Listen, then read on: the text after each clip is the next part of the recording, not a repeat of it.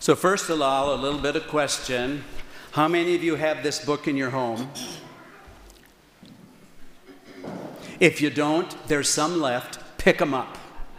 My second question is more important. How many of you have started to read it? Not too bad. This isn't just a Lenten book. But guess what? Chapter 30, that would be 30 days into Lent, has the introduction for today. Listen to it. There's one fundamental truth that we each need to come to grips with if we want to grow spiritually. Unless we're willing to embrace this truth, any spiritual growth we do experience will be stilted, minimal, and not a fraction of what is actually possible. It may be the first truth of the spiritual life. It is a truth that we need to be constantly reminded of. Others can and will remind us of this truth. But as we grow in wisdom, we learn to remind ourselves this is the truth. We don't see things as they really are, especially ourselves. We all think we have 20 20 vision in life, but we don't. We don't see things as they really are. In other words, we all got blind spots. We all got blind spots. The National Traffic Safety Highway Association, uh, you look this up because that's what red blooded Americans do when they want to find something up. You Google things. And uh, they said that last year there were over 840,000 accidents attributed to blind spots. And I submit to you today that there were a hell of a lot more in our spiritual lives. Because we all have blind spots. But today we want to think about there's a difference between the blind spots that we really can't see or the ones that we choose not to see.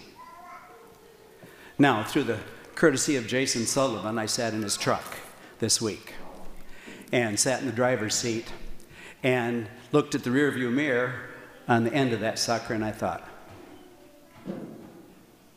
I would have killed anybody within the county if I'd have been driving that thing.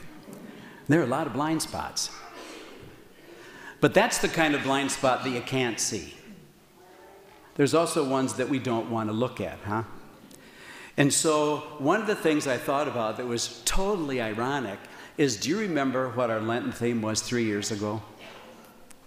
Do you remember what it was? I'll give you a clue. The poster had glasses on it. It was 2020 vision. We started Lent, COVID hit. We shut down the 19th of March. And I submit to you that we saw more blind spots in ourselves, in our church, and in our country than we have ever seen before. All because of a dumb disease. So, we take a look at the scriptures this week, in which are great instruction for us. Comes out of this introduction from chapter 30.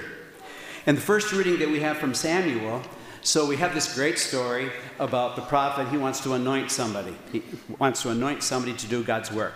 So the guy goes, Okay, here are my sons, all seven of these big strapping guys. And he goes, Nope, none of these. Is this all you got? And he said, Well, there is one more. Christopher out in the field. Well, bring him in here. So they brought him in, and the prophet says, Yep, this is the one. And he says, Do not judge by appearance. Not as man sees does God see, because man sees the appearance of the Lord in the heart.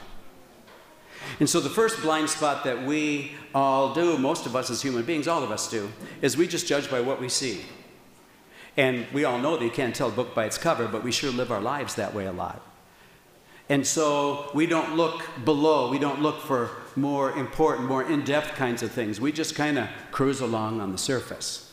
God doesn't do that. That's why we need faith. That's why we need God. Because God shows us what the realities really are. It isn't just what you think. So, for example, pretend that you know somebody who's really crabby and negative they don't go to St. Mark's. But pretend you know somebody like that. I hope you're not poking them because you're sitting next to them. Okay? If you look at them superficially, you go, my gosh, what a nag. And then you get to know them and you go, Gosh, I'd be a nag too if I had all that stuff happen to me. You can't tell a book by its cover. So then we take a look at that, trying to uh, kind of put it together with this great reading that we have from Ephesians today. We'll hear this same reading in the Easter season. And it says, For you were once darkness, but now you are light in the Lord, so live as children of the light. For light produces every goodness and righteousness and truth. And so, blind spots are the dark spots of our lives. Those are the things that, that we need somebody else to shed light on, to give us some enlightenment, some insight, huh? And we need that. Again, and our faith does it. It sheds light on things. Otherwise, we kind of running around in the darkness all the time, and we're told that we are children of the light. It says it's shameful even to mention some of the things done by people in secret, but everything exposed by the light becomes visible. For everything that becomes visible is light. So, not surprising then when people start to go down the southern path, they don't go to church anymore because church makes them, church brings light to those things. And they don't want to look at it. So you run away from the light. It's a lot easier that way. It's self fulfilling truth. But it really comes home to roost in today's gospel of the man born blind. And it's crazy because the the man born blind is the only one who has 20/20 vision in the whole thing. Now let's just look at the high points of this. So Jesus and the boys are walking along, and there's this beggar. Oh, give me some money, I can't see. And the disciples weren't moved by the fact that he couldn't see. Their question was Rabbi, who sinned, him or his parents? Why he's blind. So the prevailing thought in those days is that there was something wrong with you, God didn't like you, and you deserved it. Some people still think that way. There's a blind spot. And Jesus says, No, neither his parents, nor him or his parents sinned. It's to show the works of God through him. So this guy's this way for an example for us to learn something. And then the crazy part about this is that the actual miracle is about three lines. He gets a little clay, smears it on his eyes, says, Go wash your face. The guy washes his face, he can see. That's it. But what was the problem? Well, first they said, Hey, wasn't that the guy who was blind? And the neighbor said, uh, No, just looks like him. No, somebody else said, Yeah, it was. So then they took him to the religious right. And uh, what happened? What was the problem with the healing? You know what happened. It was on the wrong day, for God's sake. I can say that, we're in church. He was healed. On the wrong day. Oh, I'm sorry. I should have done it on Monday. so they chewed him out. They chewed him out. And they asked him, okay, how did this work? Well, I don't know how it worked. It just he put he put clay on my eyes, I went and washed them out, and now I can see. So the Jews still didn't believe that he had been blind from birth. So they went to his parents. The poor guy would at least think that his parents would back up his story.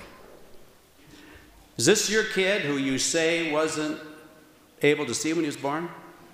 Yeah. How come he can see now? I don't know. He's a big boy, ask him. They were scared to death.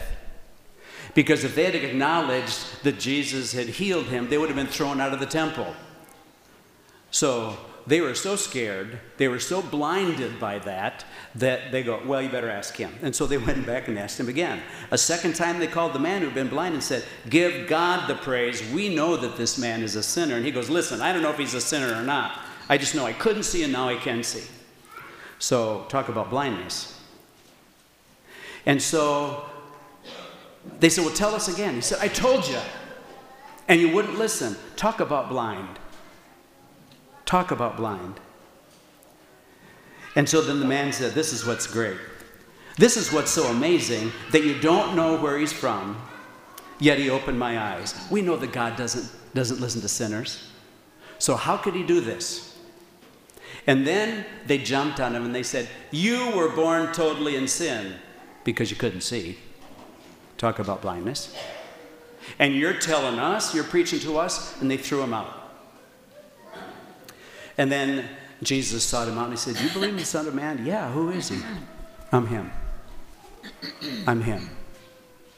And then comes this wonderful line, verses 40 and 41. Some of the Pharisees who were with him heard this. He said, I came into this world for judgment, so that those who do not see might see, and those who do see might become blind. And the Pharisee says, Surely you ain't talking to me. And Jesus said, If you were blind, you'd have no sin. But now you're saying, We see you say, and so your sin remains. Ouch. Ouch. We all have blind spots. We all need other people to help us to see them. And if we don't think we have blind spots, then you better either go to confession or your optometrist or both. You know, Tuesday I had my second cataract surgery. And I said several weeks ago about how that changed over a period of time. It got a little cloudy and, and less vivid and those kinds of things. That's what happens in our spiritual lives. That's what happened in our spiritual lives. And sometimes we need somebody else to help us to see that, huh? I mean, I can think of lots of examples from my own life. One was when I was growing up, my dad was an al- uh, active alcoholic. And I think back now, and my focus was always on him and what he was doing and how that wasn't measuring up. And the big blind spot in my life at that point in time was how I was treating him. I had to repent of that. I didn't see that at the time. So that's why we need our faith. That's why we need Christ, who holds a mirror up to us so that we can see what we can't see on our own. The man born blind got off easy. Little spit, little saliva, took care of it. Our spiritual lives are a little bit more complicated. Not because they have to be, because we make them that way. No, I'm not like that. I don't have to look at that. I don't need to read a book like this. I'm not going to pick one up because I'm close to Jesus already. Blind. Blind. Jesus said to them and to us, if you were blind, you'd have no sin. But now you're saying, We see. So your sin remains. Are you talking to me?